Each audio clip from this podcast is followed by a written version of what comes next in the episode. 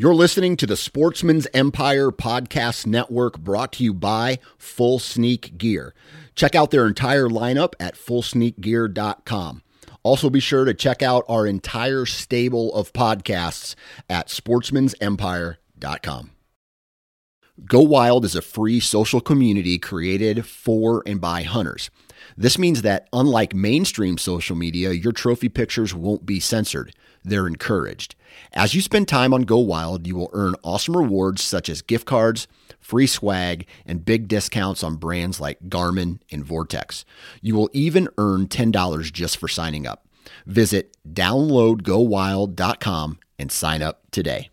New from Moultrie Mobile, the Feed Hub offers first of its kind cellular connection and control for nearly any spin cast feeder on the market. When used with the Moultrie Mobile app, you can monitor feed and battery levels, run feeders on demand, receive alerts when feeders are clogged, and remotely adjust feeding times. The Feed Hub is ideal for anyone who maintains feeders. Remove the guesswork and save time by planning feeder maintenance before you drive to your hunting property. For more information, visit moultriemobile.com.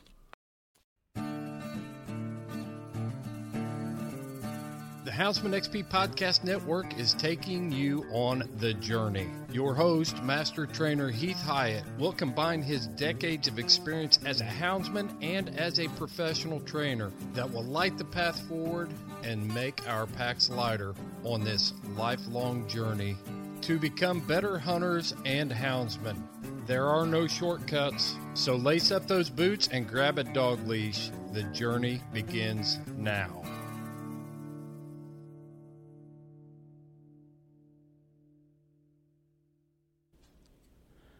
Hey guys, the journey on Houndsman XP is teamed up with Go Wild. Go Wild is a social media platform that was made for hunters by hunters. If you guys and gals have listened to any of the other podcasts that I've been on, you know what a huge outdoor enthusiast I am. I love being in the woods with my hounds. There's nothing more exciting than hearing the thunder of a spring gobbler. I love fishing for trout in the brooks and the streams, and I love being on the river chasing that ever elusive fish of a thousand casts, the muskie.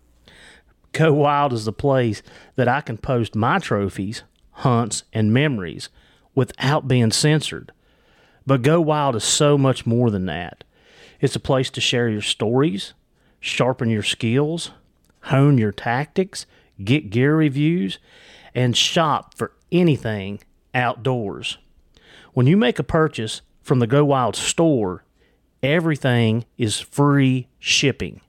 Anything that you purchase anywhere in the country, no matter how big, free shipping. So go down to the show notes, click on the Go Wild link at the bottom, and get signed up today. And let's go wild. Today on the journey, we're going to dive back into a topic that we've hit on throughout the last year. Um, I think it's like it's the hub, it's where everything starts. And we're going to talk about breeding again. Um, you know, as you guys know, the journey is about making us better, the hounds better, our experience better. And, you know, I think it starts with breeding. It, it starts with our choices. Um, how we raise the puppies and stuff goes, you know, it just filters on up. So I have been lucky enough to grab a hold of a guy that he writes for Project Upland. He's written numerous articles and he's got a bunch of titles behind his name, but I'm going to let him tell about himself so I don't butcher it because some of the stuff I can't even pronounce. But we have Jason Carter from Topsham, Maine with us today. Jason, how's things your way? Oh man, it's great. Yeah. You know, where I'm from from the northeast where it's normally really cold, but it's beautiful out right now. Don't need to go south. The warm temperatures come up to us, so it's it's been really nice lately. And uh, we're just finishing off with the hunting season, and uh, we're starting to move into uh, we're out of bird season, moving into um, start chasing some fur Oh, uh, throughout the for the next few months, and so before we get into back into training season, so it's, things are really well right now. Uh, Happy New Year, Heath. yeah. Happy New Year to you. Um, yeah. So last weekend it was minus minus two here, which is it gets that way, but it doesn't get that way often.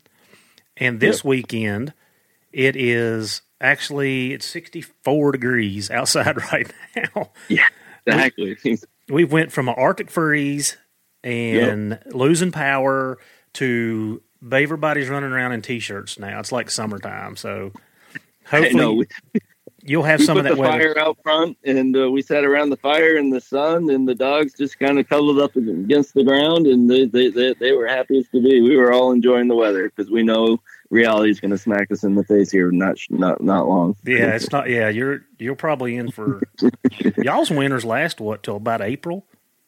Yeah, we, we usually have a bunch of snow. Our, our largest snow snow accumulation is March and April. Yeah, that's what I thought. Yeah. Well, yeah. Jason, tell tell the listeners, um, tell us who you are, what you do, and just a little bit about yourself. Sure. Um, my name's Jason Carter. I'm from uh, from uh, Topsham, Maine. Um, that's Southern Maine. Um, I'm a NAVHDA judge, North American Versatile Hunting Dog Association. Um, I, I, do. I'm a clinic leader. I'm also a member of the uh, North American Deutsch Kurzhaar Association. It's the German club, breed club for the um, for the German uh, short hair um, for the DK NADKC. Um, I'm also a pro trainer at Merry Meeting Kennels, and um, we uh, do a bunch of um, training locally here in Maine, and uh, I, I, also we do a little bit of breeding. We're we're, we're a small family-run organization, uh, uh, um, a kennel that uh, that um, we we aren't big-time breeders, but we are we do breed for our next hunting dogs, and that's what you know we're we're, we're proud of, and we, we produce what we believe are really good uh, hunting dogs for for serious hunting families. So, what do you do for a living? I'm actually a phys ed teacher mm-hmm. by trade. Yep, and um, my side hustle is for sure um, um, hunting and mm-hmm. uh, yeah. I think we're all that way. I think I work so I can pay for my my hobby. Well, it's not a hobby; it's a lifestyle, but oh, it, sure. it, supports my lifestyle. yep. But yep. I have yep. found that the older I've gotten, and I'm getting, that the more work's getting in the way of life. Like, come on, man! I just need I need another week off, or I need to take another trip. So, yeah. No, I. I need a raise, and I need more vacation. That's for sure. Yep. So yep. it's your kennel that you talked about. What? How yep. many dogs do y'all keep there, and, and what type of dogs are they?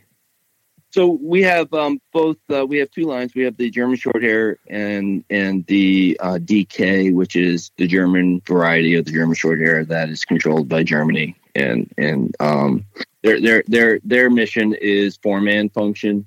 Um, so you know the DKs are fur driven, high drive dogs, where um, the other the other is the German Shorthair, which is also a German short hair, you know, comparably to the NADKC is which the Deutsch Kurzhaar is German short hair in German. So, mm-hmm. you know, they're both German short hairs, but one one is um, controlled a little, little, tighter than the other. But so we have two lines that go through the kennel that are very um, um, high drive dogs that we try to put into um, really good hunting homes. Right, and looking at the picture of the the DKs, they're a little bit yeah. coarser haired, aren't they? Yeah, well, I mean, every every every breed, as you know, has has varieties, but um, yeah. So I mean, they're they're they're designed to um, do both feather and fur, where um, a lot of the German short hairs are just just upland dogs that just chase chase feather. So it, it's it's it's for for us we we do um, blood tracking in November mm. to, to track down game. Yeah, and we do we do rabbit hunting uh, late season. So when when you're saying fur, that's what you're talking about is the the hair. Yeah, blood tracking and, and chasing okay. hairs. I got you. So yeah, what, Jason, what like? How long have you been running? How long have you been fooling with dogs with that type of experience? Yep. And what got you into um, the the well, not the hound, but what got you into the yeah. dog world? Yeah, so my grandfather um, is an old uh, cat hunter, and he he chased cats um, his entire life, and brought my father into it. Um, they got into both cat and and bear hunting, and then my father went into the military and took on um, bomb detection. He had one of the first heroin dogs in the country um, in the Air Force. And then he got out of that and then was given two German short hairs. Uh, he loved, he, he was passionate about hunting um, from the get go. And so he tied into short hairs, became a NAVHDA judge. He's now today a senior judge, uh, clinic leader. And uh, he he started the Merry Meeting line, and so I came on probably in my uh, mid to late late twenties. I started uh, starting my own um, breeding and training of, of professionally training um, short hairs and other breeds, and then I've been training now for about know, 21 years, 22 years, and um, absolutely loving it, and just just absolutely obsessed about it. But as a hobby, um, where where you know, like you said, it pays pays pays pays for the, for for the playing, right? Right, that's right. Yeah. so you're so you're actually out of your the kennel that y'all are running. You're you're yeah. actually you actually have your own line that you've started. Yeah, yeah. Um, my father brought in a DK, and he started a line, and then he gave me um, um, my first male, and and I developed that dog into what I believe was a really good hunting dog, and so I've I've been breeding um, that line ever since, and have gotten some good dogs out of it, and have been enjoying that realm. And um, of course, of course, they, they, they help us along the way. I mean, they've been breeding uh, must be since the early '70s, so they've been breeding a long time in their in their line. So they're they're um, there's a lot of reputation in the German short hairs as far as where they originated. But then I would say late, I believe it was the late 80s, he got into the DKs and got his first dog. And we've been, we've been playing with the DKs ever since. And, and it's just interesting where, where he started, you know, and, and based on this article, you know, I mean, when he started his first dog, it was very, very, very soft German short hair. He was given them and and they had definitely some issues. But he started somewhere, and you know, growing up, we had we had actually he had Weimaraners to start with. Oh yeah, a funny a funny story was where he started, which he got away from Weimaraners, but mm-hmm. he, he he he took our our Weimaraner hunting for, for us to get our, our ducks and our duck retrieving, it would have to get the dog wet, but the dog didn't want to get in the water, so he'd have to wait out in the water and put the dog in the water. And once it was wet, it would go get the retrieve on every single retrieve. oh wow! yeah. yeah. So yeah, so we so we started with them, and then he was getting two short hairs, and and um, we've we've kind of chased that ever since, and he's developed his line to to be to become pretty good um, as far as the GSPs go, pretty good line. Is, and his wife, actually, my mother, uh, Patty Carter, has taken over that as the the head person as far as um, breeding goes. And my father's run with the DKs. Huh. So this is going to lead me to two questions. Sure. I want to know, I want to talk. How did you get into the judging part? And because yep. you're a judge for the German club, and I've had several. No, not not a judge for the German club, just for NAVHDA. Oh, okay. So yep. But the DKs are coming from the German descent, correct? Yes. And do you have to meet a standard to even breed those dogs? Yeah, that, that's that's a great question because yeah, so so what's what's very interesting about the NADKC is that they, they do form and function. Yep. So so those dogs have to not only meet a certain standard, but they gotta they gotta meet that standard and also have I mean the talent standard for, for, for upland, you know, they have both fur and feather that the dog has to meet, but then it has to um, also have the structure to support it, which is which is very important. You know, in in NAVHDA, it, it's a testing organization that that um, just requires the dog to, to meet a certain talent level. Mm-hmm.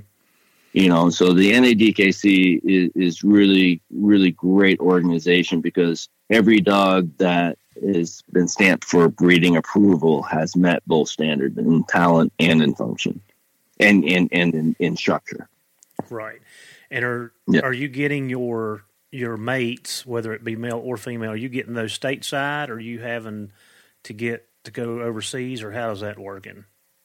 For for for for us, we're we're mostly stateside. You know, we, we outbreed. We don't line breed. Mm-hmm. So we're we're pulling in sires um, that are side. Um, not not that we wouldn't go overseas for sure if if, if we were connected to somebody, but um, you know, you get you get it's you know when you're breeding, it, it's who you know, and when you talk to breeders, every breeder, myself included, is a car salesman that's in love with what they have, right? Mm-hmm. You know, we, we we love we love our dogs. Right. We love what we have, and we think we have the best you know so so it's interesting when you start as a breeder start reaching out to folks that have good dogs you know i mean are, are, are you are you talking to your neighbor who lives three three miles up the road or you you you're reaching out to a variety of dogs all over internationally if, if possible you know to find the right breeding you know and and that takes some resources that takes who you know and, you know talking to people that maybe not connected to the breeder that knows the breedings and Mm-hmm. You know, it's a it's a real process to get to, to breed the right dog to the right dog. You know, and in the end, you're trying to breed if you believe your dog is correct and it has everything it needs to be breed, both form and function. Then you've got to find the matching pair that's going to support that. You know, and there's a lot of information that goes behind making that final decision to either breed or not to breed, you know, which is a tough decision. Yeah, which is we're going to get into that in just a second. Um, sure. Back to the judge. So, what got yeah. you into judging, and how long have you been doing that? Yep, um, my father's my father was um, for judge for many years. He's um, my my my judging number is like twenty thousand six hundred fifty nine. His is twelve. Oh wow! Yeah. so he's been in a long time and and and I just absolutely love um, NAVHDA and what it represents and the people behind every in our chapter and all the other chapters and it, it was just a natural thing for me to get involved because of what my father did you know to get involved in judging and kind of chase that dream. And once i got involved with it and you know started meeting people like-minded people from different chapters across the country it, it's it's been it's been a labor of love ever since. Yeah, and I think you know too, just from some of the articles that I've read that you wrote, you know, you want to better the breed, and you know, it sure. takes it takes a it takes structure, it takes dedication, um, and well, and the commitment, and I, you know, I see that from what you're writing, which is what intrigued me to start with. Um, yep. That it, you know, again, the journey's a process. It doesn't happen overnight. You know, stuff takes time. Rome wasn't built in a day. Um, so that's kind of what led me, you know, in into your to some of the stuff that you, that you had wrote for um, Project Upland. So yeah. let's get let's talk about the article and and and sure. talk about the breeding. You know, the article was basically how to make a tough decision to not breed your dog, which we all know that that's um, that's a touchy that's a touchy conversation to have, especially uh, with people that you're not close to, and even if you are close to well, them, it is it's still you know may cause some hard feelings. Oh, oh man, I, I can't. It, it's it, that's a hard, that's a narrow balance beam to walk. You know, mm-hmm. it's it's it's it's it's it's a soul searching endeavor to to to get away from the idea that you're not going to breed your dog. Yeah, you know, if you think about any dog, I mean, your dog, my dog. What does it do all day long? It just sits there and it watches you and it studies you and it loves on you and it is ingrained, you know, in every aspect of your life. Yep. It, it's it's no different than your children, you know, in a lot of aspects. And so when when we when we get to the point where we want our next dog, well, and we believe. Let me ask you a question before you do that. Yeah, uh, what led sure. you to write this article? Like what what was going what was the process? What happened? Did something come up? What led you to it? Okay, full transparency. yeah. yeah. So, oh boy. So I was um I'm I I was in a rela- I'm in a relationship with my girlfriend and she has a I'm not going to say the breed, mm-hmm. but she has a dog that I believe she shouldn't breed to. Ah. And yeah, so what happened was I, I started going down the road of like I would talk to anybody else. I'm like, well, first of all, you need to understand a number of different things about going into this breeding. Um, what is it that you like about this dog? What is it that you don't like about this dog? Now, I've had two years of training this dog, and so I, I've had I had some background that I had to, you know, try to negotiate, have the conversation with about why to breed or not to breed, and I had some real reservations because we had some hangups in our training. Mm-hmm. You know, when it, when it came to retrieving, and and there were some temperament issues in the dog where the dog would soften with any level of pressure of training. Mm-hmm. So it, it was, it, I struggled um, having this conversation with her. I didn't, I didn't initially have it. I, I, was wondering, like, okay, well, how do I tell her I, I don't think this dog should breed? You should breed this dog, or let's have a conversation on why you should breed this dog. So, so the the inspiration for the article was this this balancing act I was playing of of you know, and I'll be honest, you know, both in me and with her, you know, I wasn't sure myself on on where if I I think she should breed it or shouldn't breed it. So so I I we had lots of conversations around it, and so yeah, it was a tough conversation to have with her. I mean, once I once I broached the conversation and I had that response, I, I backpedaled. I, I, I couldn't go backwards fast enough. Ah. I dug such a deep hole, and, and, and and I started having some real feeling. Okay, well, well, am I right in this conversation? So I started questioning myself a little bit about the breeding, and you know, providing some questions for her and kind of leading, you know, and we guided ourselves into. Eventually, we got into yeah, I, I think we should breed this dog. But the the inspiration for the article was based on the idea that I was really struggling trying to convince her that she shouldn't breed the dog right. initially. So when you said soften, and I'm just this is the trainer part coming out in me. Was this sure. a genetic issue or was this a developmental issue? It, you know, and that's an important question to ask. And and we were bouncing around with that exact question because is it uh, temperament? Is the is the nervous system genetic in the dog where you're you're saying okay, there's not if we breed this dog, we're breeding a problem into another dog that we're hoping will water it out. Mm-hmm. As you and I know, that that that doesn't work that way. Mm-hmm. You know, white white and black doesn't make gray as far as breeding goes. You know, you you get a certain percentage that are towards the female, certain percentage that are towards the male. And and so so when we were having that question, that that was exactly what we were talking about. Was we're like, okay, well, is there a genetic fault in enough uh, in this dog that we want to avoid? And if that's the case, we're not breeding correct to correct, and we shouldn't do the breeding. And her her stance was she was convinced that this dog was a um, genetically sound dog. It, it, was a great hunting dog. It had every every aspect because this was her first dog. She made some training mistakes, and mm. um, it, it those mistakes influenced where we were at in this training, and it's why she failed in certain aspects of her training. It was based on her.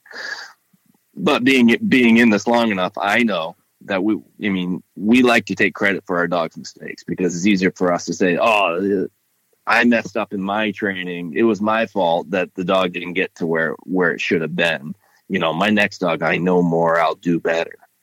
But you the know, thing that, that, you know, the thing there is, she her and I see this as I see, and I know you and I kind of briefly touched on this. There's nothing sure. to compare to. So, in right. people that have you know have their first dog or two, they don't they don't have that uh, experience with exactly. with what it should look like or could look like because that's the only thing they have to go by. Yeah, there's no numbers underneath them. They they don't know, you know, they don't see that pattern of behavior where you're like, okay, wow, that's obviously genetic, and I need to avoid that. So, you know, and, and it comes down to, you know, the dog gets to relatively around five years of age, and they've already believing that they're about to lose that dog, you know, in the next 10 years, I need to, I need that dog. I don't want to be absent without that dog. That's my best friend. Mm-hmm. That, that's, that's my. Yeah. I think we spend a lifetime trying to replicate stuff that we can't, that it's never going to be the same. No, you you fall in love with this dog, and the dog is is is your best friend. It it watches you. It it knows more things about you than you'll ever know about yourself. You know, if you think about a dog, you know, your your your your dog's already at the door before before you even realize that you want to go hunting. You know, your dog's already you you pick up the the set of keys. Your dog knows when you're going to work, and your dog knows when you're grabbing the gun and going hunting. You know, it, it's that dog has nothing to do but to spend time um, studying you and loving you and being with you. And so you got to understand that that level of loyalty is is is such a treasure for any dog owner. And when the dog gets to about five years of age and you start thinking about there's going to be a time where this dog's not going to be with me anymore. That that's that's a real heart-wrenching thought process to, you know, living with a dog for 15 years and and you guys have your same rituals your same um, things that you do every single day that you depend on the dog. And when the dog's not there that that's that's that's hard that's a hard time you know, and to avoid that, you know, right around five years of age, you start thinking, start feeling that loss that isn't there yet, and you start thinking about where am I going to get my next dog, mm-hmm. you know. And for some folks, they're like, you know what, I'm going to breed this dog, you know, and it shouldn't be at five years, at three years of age, and younger. Younger dogs do better when you're whelping litters, and uh-huh. so, so these older dogs that are breeding you you have they don't have guidance from from a lot of folks to be like you know what? You, you shouldn't be breeding this dog. It's it's too old. It doesn't have what you want. You need to start a different narrative. You need to start chase chase the genetics. If you love the line you love what you have there's hopefully there's breed, a breeding pool out there that you can follow. And and that's that's an exciting process too you know that a lot of people don't think about is chasing those genetics and chasing that that those dogs that are are connected to what you have. Maybe what you have isn't exactly what what you dreamed of, but we we just have because we fall in love with these dogs. We just have this. Oh, it's our fault. We'll take blame for those problems when maybe they're genetic problems that we shouldn't be chasing you know and and it takes some guidance and yeah. there's a lot of information out there that, that that directs you towards Mm-hmm. I mean, how to breed, but not much that's out there that says you shouldn't breed. Yeah, yeah. Which leads us into, you know, you know, identifying the motivations to breed that dog. Mm-hmm. That was kind of your yeah. next your next go to. Yeah. So talk about that. Yeah. Yeah. For us, I mean, for me, I, I want a hunting dog. I, I want I want a dog that's out there ripping and tearing, both in the field, on the water. I want a dog that's biddable, which means I want a dog that's trainable. Want a dog that that that has the genetic package to support me as a trainer in what what avenues I want to go down hunting wise, and specific to species. Or for me, is I, I like I like blood tracking deer. I like chasing rabbits. I want a dog that has the fortitude to handle a 10 degree day in January weather in, in Maine. You know that, that that's a tough day on the water. Um, I want to be able to we have in, in, in Maine, we have pretty thick, dense brambles and cover that I need a dog that's not cover shy, that's willing to run through the black raspberries and thorns and the, and have the fortitude to, to, to push out and find game for me. You know, so I need to have a certain level of temperament in my dog that can handle pretty extreme situations. Yeah, you know, and, you and that's if I just want to stay local, you know, our, our dogs are trained to be able to, to, um, go out west if I want to go chase pheasants or huns or sharptails. You know, you know, it, it takes a day or two to get the guys, the dogs kind of zeroed in on those game birds. But um, these dogs can can handle all all type of north, south, east, west. Um, but it's, it's it's super important that in my breeding process, in my training process, that I identify those dogs that I want to chase you know. And if it's the dog that's in my house, fantastic. But there's a lot that goes behind making that decision to breed. Right. Now, yeah. Uh, talk a little bit because uh, I don't think people um, talk about form. When you talk about form, yeah, just yeah. kind of give me your your foresight on what what that means to you. Yeah, we're talking hips, we're talking elbows, we're talking bite, you know, are the teeth do I have the right number of teeth? Are, are, they set right for good retrieving? Is there is there genetic teeth or bite issues in my line? Is there um, are the hips tight where I can I can hunt 13? I mean, I have a currently a 13, almost 14, a couple months, 14 year old dog that's hunting nearly full days. You know, she, she doesn't have hip issues. You know, where 10 years of age, the dog is suffering from joint problems. Right. Um, there, there's, there's, uh, if you think about a dog that runs through heavy cover, it's, it's, you, watch a dog run. If the dog looks like it's putting in a lot of effort just to run around, yep. that's usually a structural issue. Yep. You know, you can see them; they're they're they're heavy footed, and the, you watch them running around. It, it's it's a different movement than a dog that's very nimble and can navigate um, better. You know, those dogs last longer than those heavy footed, heavy, hard. You know, you can see it in the joints that they're they don't have the suspension and they don't have that that form to to to do long days in the woods for for many many years. You know, it's going to wear on them in time. And so those those if you don't have the right form and the structure to support what you're doing out in the field, um, you're you're you're you're going to have a dog that's at home a lot you know, nine, ten years of age, you know, it has arthritis and it's not doing well. Mm-hmm. You know, its quality of life goes down. You know, it's our responsibility to make sure that that structure is there to support what we're doing, and that the dog has a long hunting life, and and that way we can we can continue to hunt, but we also have a dog that's healthy and happy and and pain free. You know. Yeah, yeah. I, one, and I had this conversation with a friend of mine the other day. We sure. were she she she was asking me about because um, we both have been in the police world. You know, it's mm-hmm. easy for me to go to your place and test a dog that's 10, 12, 13, 14 months old. I test a dog. I, the first thing I test him for is environmental stuff. Mm-hmm. And mm-hmm. now that they've switched over to bear hunting, they're noticing that there is a huge difference in the environmental, like the nerves of the dogs. Mm-hmm. And they asked me the question, like, you know, do when they breed, when when people breed these these hounds, are they? Is this something they're looking at? Are they trying to tighten these nerves up? And and right. I'm like, you know, for me, it's important, but I can't tell you about everybody else. Like just like you're talking about the the the form, like the the bone, everything, all that stuff's very important to me, and I that goes into my um, that goes into my decision on breeding. Is a dog put up good? Just like you said, are they nimble? Are they are they they float? That's kind of the word, the thing that I like to see. Yeah. They kind of just float. Sure. Yeah, yeah. And those dogs they move effortlessly. Yeah, yeah. they they're they last longer. Their endurance is longer. I mm-hmm. like. I don't have the feet on my dogs. When I say they're not bad, but I've talked a little bit about pigment color. I've got mm-hmm. some dogs that have white and pink pads, and I don't like that. Interesting. Um, now, are you connecting the white and pink pads to a negative structural issue? Not structurally, but it, and that's something that um, we I have talked about. Um, we're going to start paying a little bit more attention to. I wished I could put a color with a trait.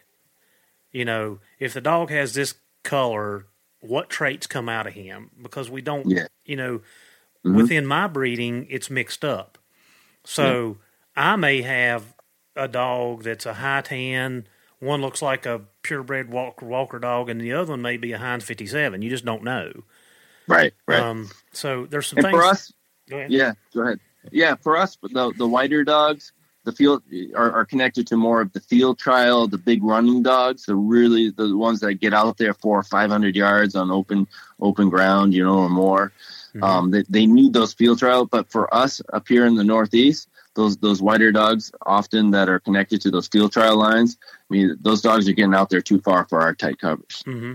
Yep. So similar to what you're going through. Yeah, but I, I want to put a, a darker pad because it, it the pads the the white and the the pink color mm-hmm. are soft. I have more foot issues. Yep. Not not gotcha. saying that the dogs are lame in the, the joints. It's their feet take so much longer get to get tough, and they yep. can't. I can't run them day in and day out like I want. So that's right. something within my my breeding program here that I'm right. working on. Like I I want to fix that. Um, yep. And do you deal, deal with nails as well, and you know, keeping the nails where they're hard nails that that aren't aren't you know peeling back and breaking. And, Correct. Yes. exactly. And the lighter yeah. the lighter foot dogs seem to have the white nails instead of the thick dark nails. Yeah. Yeah. Which is exactly what you're talking about. But exactly. Um, the I want my dog put up right. I want him to have, like you said, a good gait, um, a natural, free moving gait. I want you know I want things in certain places.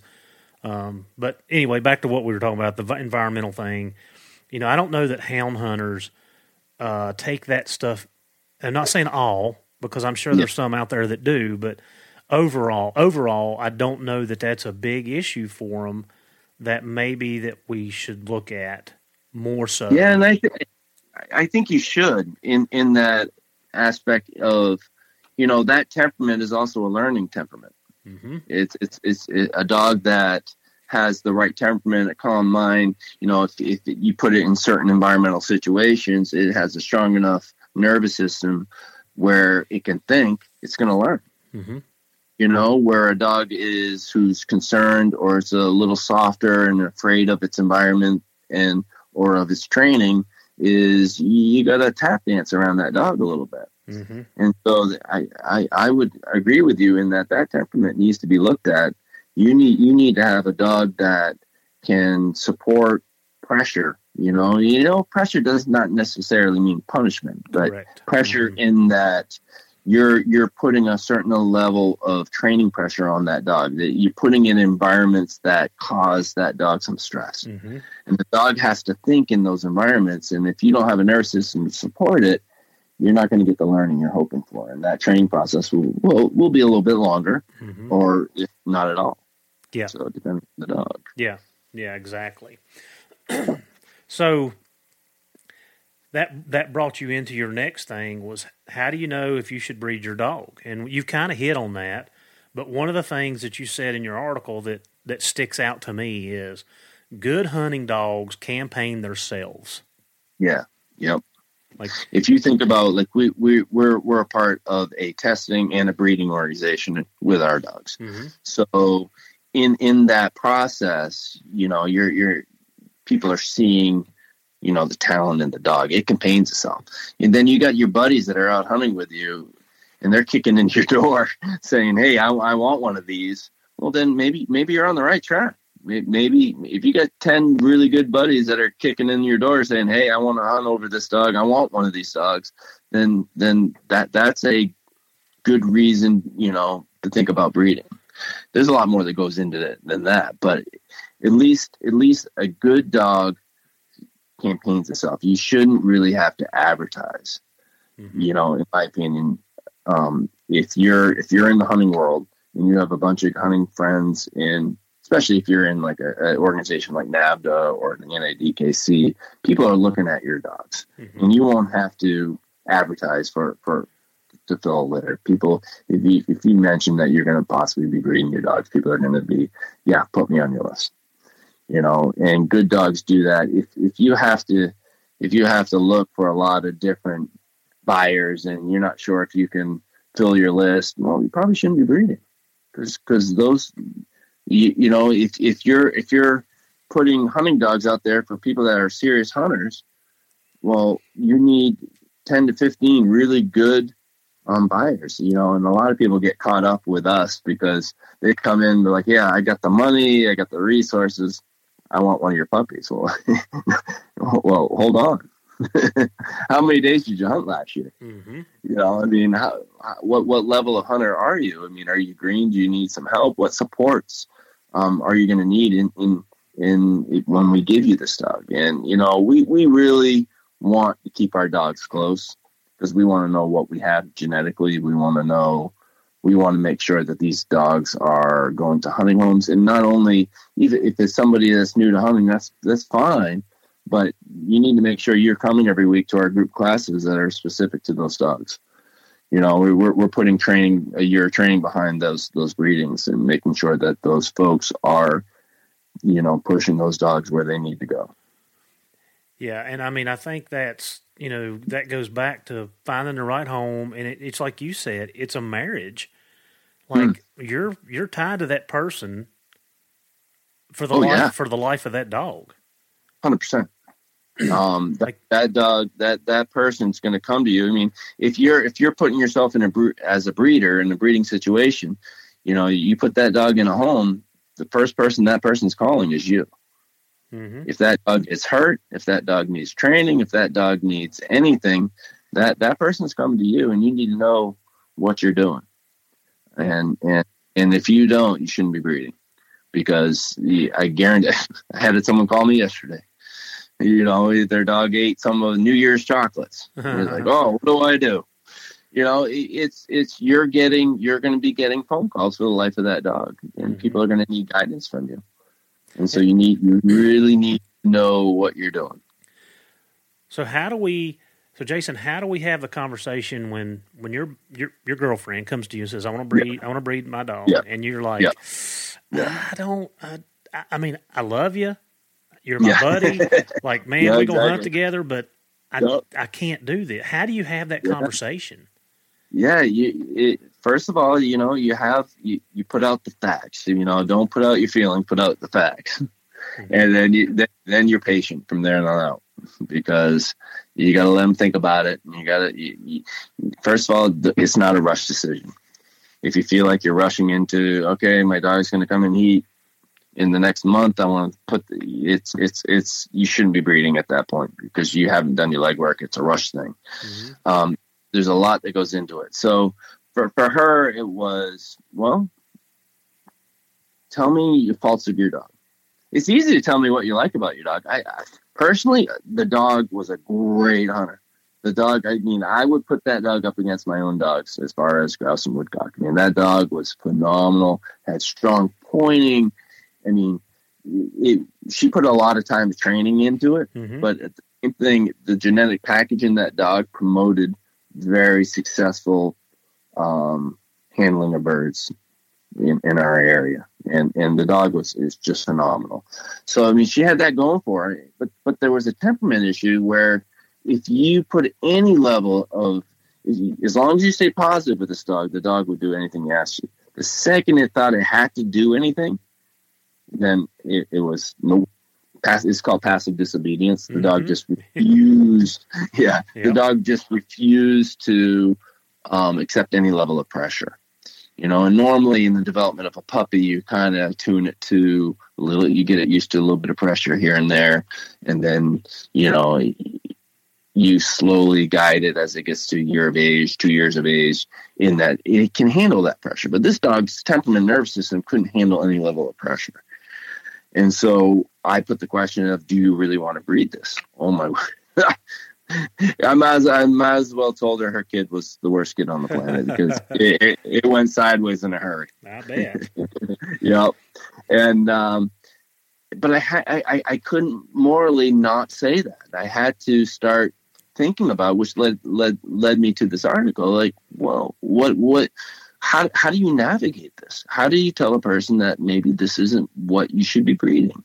You know, and in the end, we we came up with the conclusion that yeah, you know what, I, I think genetically the dog is sound. I think we, we came down to it being a training issue, a exposure issue early on. But you know, what what if it wasn't? What if it's a genetic thing? Well, that's an easy thing to answer. Well, your dog structurally isn't sound. Don't breed. You know, mm-hmm. and and and you you you just can't be matter of fact like that to, to folks because they're in love with what they have. They have it.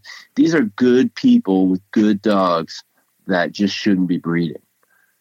You know what I'm saying? It's it's a good person that that that is is wants what they are in love with.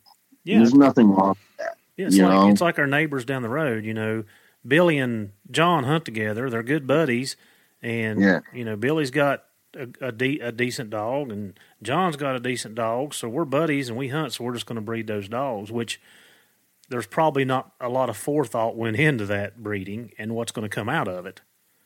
Right, right. And there's and, and the side of that is Yeah, well, you get a dog and your buddy gets a dog, but then you're going to give the rest of those dogs to people that are depending on your your your your research. They're depending on your genetic packages to be successful in whatever the venues they want to chase. So, what who are you giving these dogs to, and why are you giving it to them?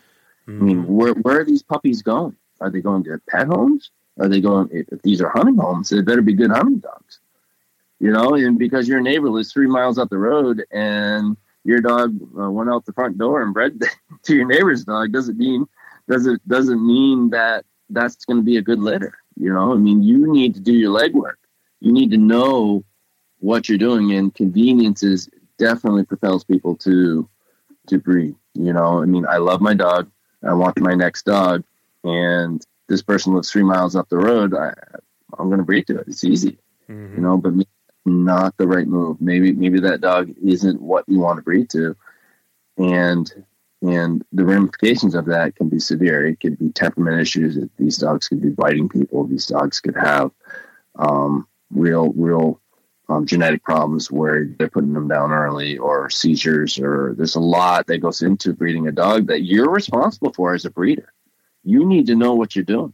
If you're breeding hip dysplasia and you're breeding other issues, then then that's wrong. You, you shouldn't be breeding. You need to know what you're doing before you make the decision to breed. And it's hard to have that conversation with people. It's not easy. You got to be thoughtful. You got to put out the facts, and you, you got to be tactful in what you're doing, and, and you know, and and be patient. Be patient with them because they're in love with those animals, mm-hmm.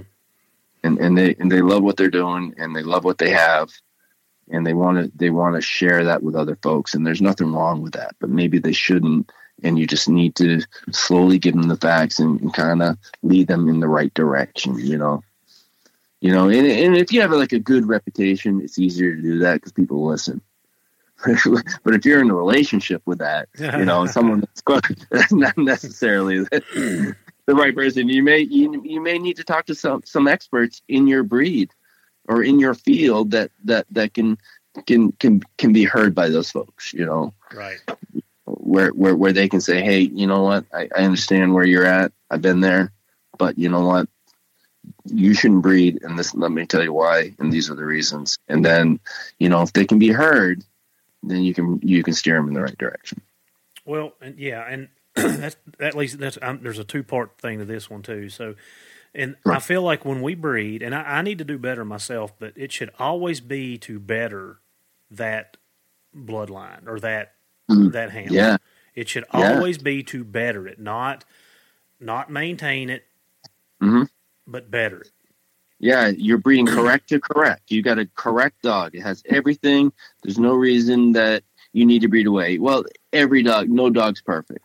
Right. But you know, but but you fall within the form and function of your breed. You know, there's something to be said that you need to be breeding those dogs because you need to put the genetic pool out there. Those dogs need to be bred. Mm-hmm. You know, if, if people are, are, you know, don't get me wrong. You know, I'm not saying that, that only very elite people should be breeding the dogs. Um, you just need to be breeding the right genetics and the right temperaments and, and, and what those breeds are bred for to the same thing. You need to be correct to correct. You know, those genetics need to be put out there. You know, if your pool is shallow, I mean, you're running into issues you're running. I mean, you can you can you can taint those waters real quick. So I, I think it's it's super important to, that breeders are out there and that we have the breeders to support each breed for mm-hmm. sure. I mean, get me wrong. I, I think that that's important. But you know, if you're not, if but if you shouldn't be breeding, then there needs to be some support systems, you know, and there's a lot of breed organizations and testing organizations that will lead people to these answers. But if you're outside of those realms, then it takes a very tactful person to, to kind of lead you in the right answers. Yeah, I and the, which the correct to the correct was the the next part of what I was going to ask you, which leads me to the sure. next thing. So, um, I, I, I have a lot of friends, acquaintances in Europe because that's where we get our dogs, our police dogs from. and in the hound world, like the breedings are, are so different. The guys that from Europe, most most of the guys that I deal with, they do not they do not line breed. You mm-hmm. said that earlier that you breed outcross to outcross, basically. Yeah, correct. Exactly. and then I have some friends in Europe that will only line breed, but it's got to be in the third generation.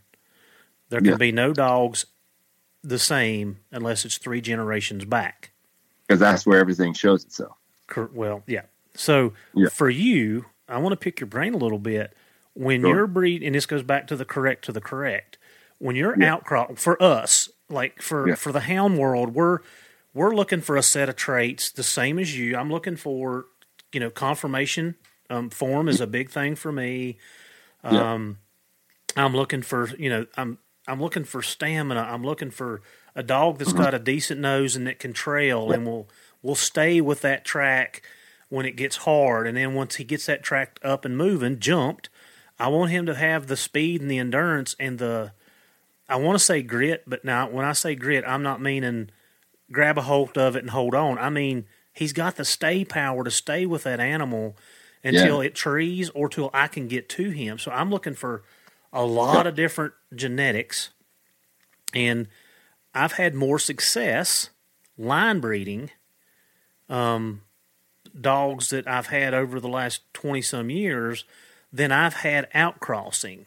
Now, educate me and help me with what you do and how it works.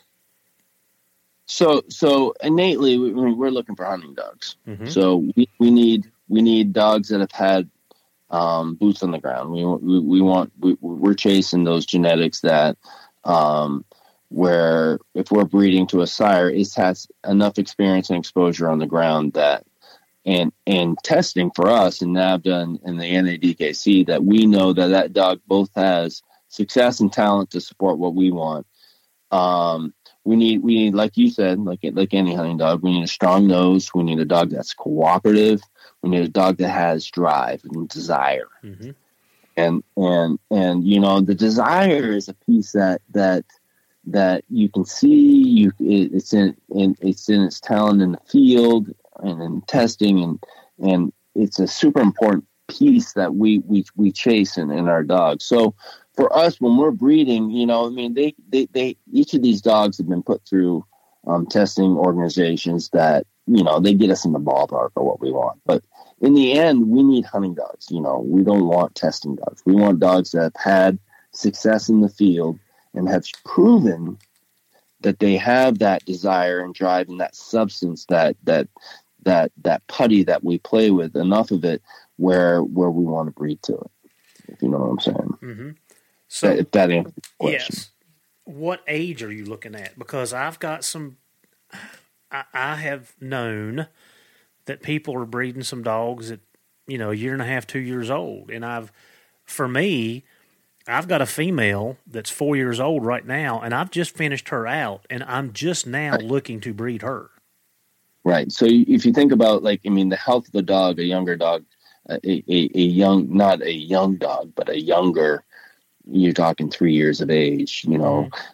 those dogs can handle litters medically better than than than an older seven year old dog. So so you you we do push our dogs into that younger three four years of age.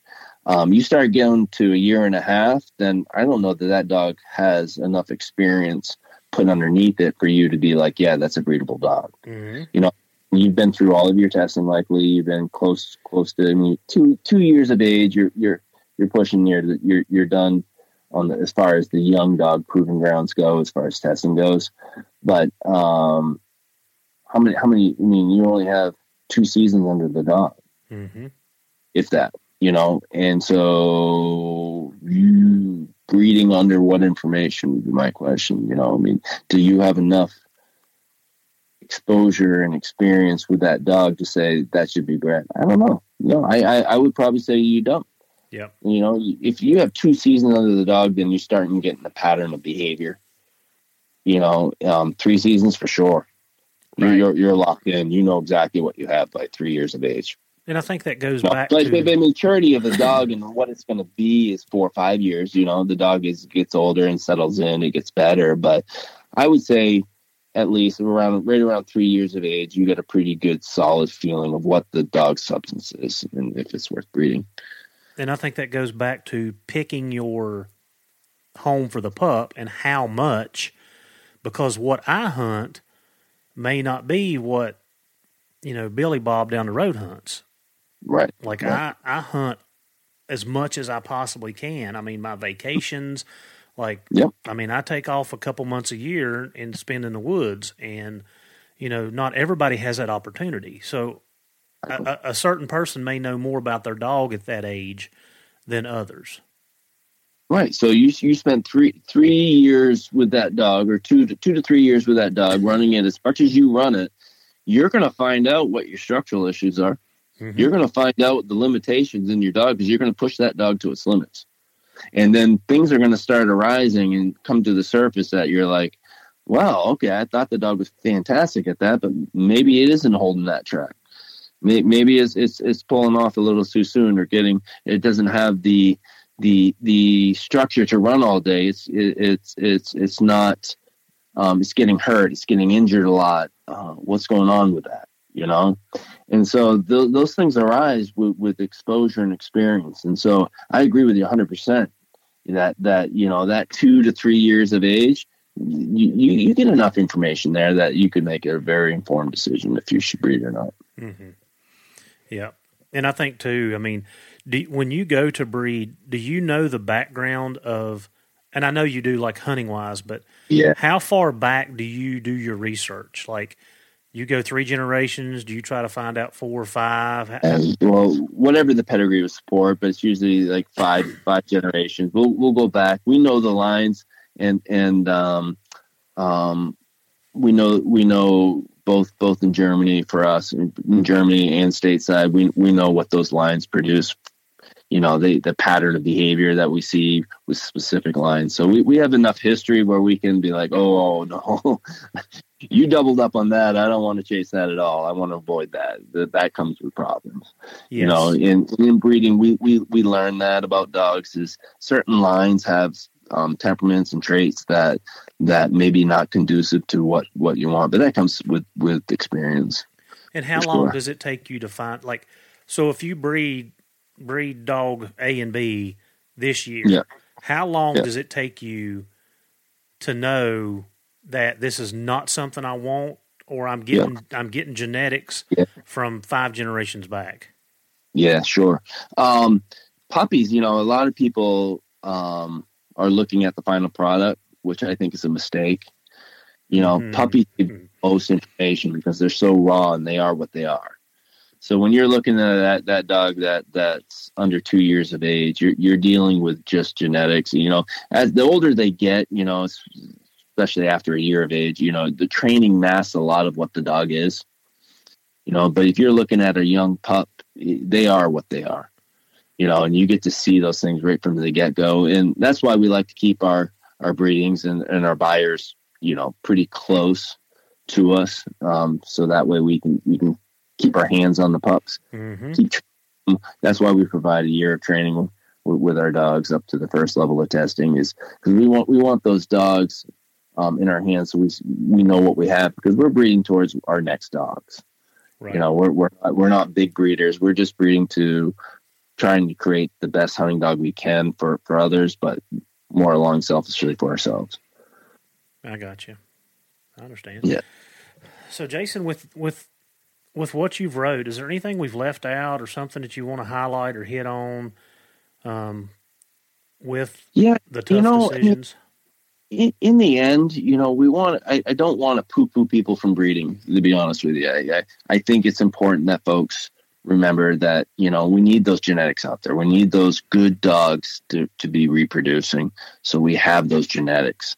And we can we, we can keep those good lines going no matter what the breed is. A great dog, no matter what you're hunting, is the most amazing thing to hunt behind. And we need to keep supporting one another in that.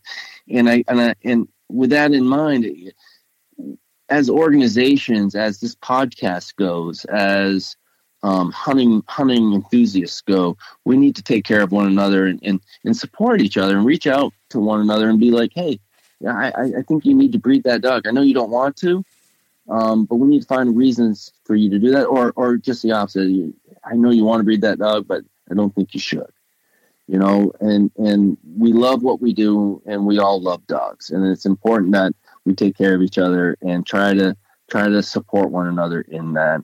And and if your dog is just not what it should be to be bred, well then go chase those genetics. That is as much fun as as being a breeder. You know, there's there's equally amount of important work that goes into you chasing your next dog and those genetics. And I think that's that's worthy and honorable in itself that that folks you know spending that time and do that piece as well and educate one another and find resources to, to keep that going um, so if you're not if, if you if if you come in the end you're not going to breed that dog that's okay you know because there's excitement and, and some some great things that can happen just just chasing the genetics and and that that's a lot of fun too yeah, and I mean we and you said it earlier. We all started somewhere. Like we exactly. we weren't breeding. We went and got our dog from somebody.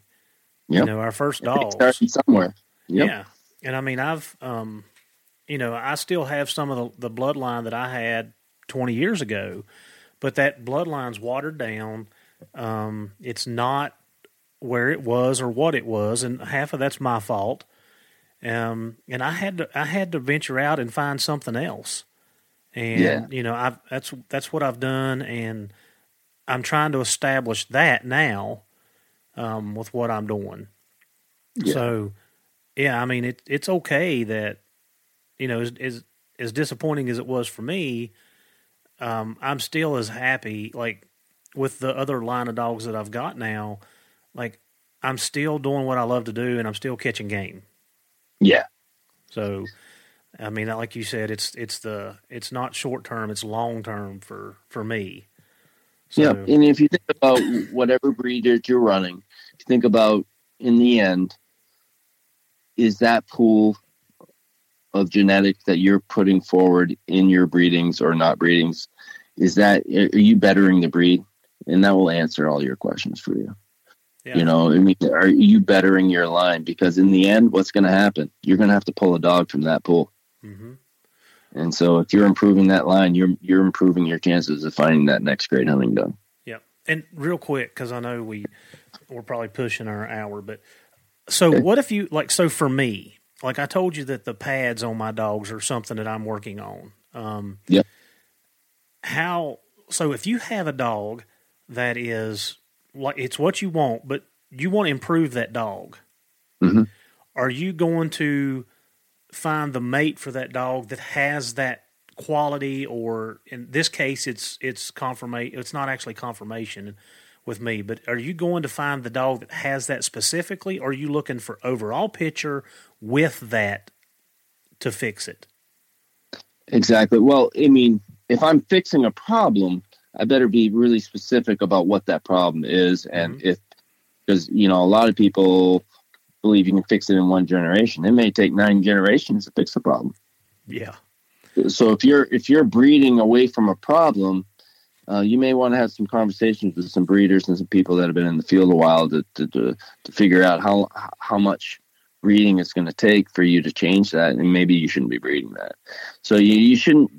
Again, you should be breeding correct to correct and not away from problems. We all we all have things we like to better. Mm-hmm um, and and that's that's what you should be chasing. But in the end, your dog should be correct if you're going to make the decision to breed it. Right. Yeah. Okay. Well, Jason, like I said, I really appreciate your knowledge, your time. Um, I've really enjoyed reading your articles. And guys, if you want to read the articles, just go to um, projectupland.com and you can pull up. They've got a lot of lot of good articles in there. And just because it's not a hound what we are hunting doesn't mean you can't take something from it, learn from it, um, because we're all doing the same thing. We're all trying to better our breed. We're all trying to um, get the, the, the the hunting dog that that suits us the most, and it doesn't matter what it is because everybody in most dog breeds are are striving for the same thing. So, if you guys want to go do that, I'll put I'll put a link to it on the the show notes um, Jason, is there anything else you want to touch on or, or leave us with? No, I just like to wish everybody a happy New Year's and may all the uh, 2023 be all the blessings you ever wish it to be. And uh, get out there, hunt those dogs, and uh, love them up for me. Yeah. So, Jason, in every podcast, I leave with the saying, and thank you for helping us teach, train, and definitely learn on breeding.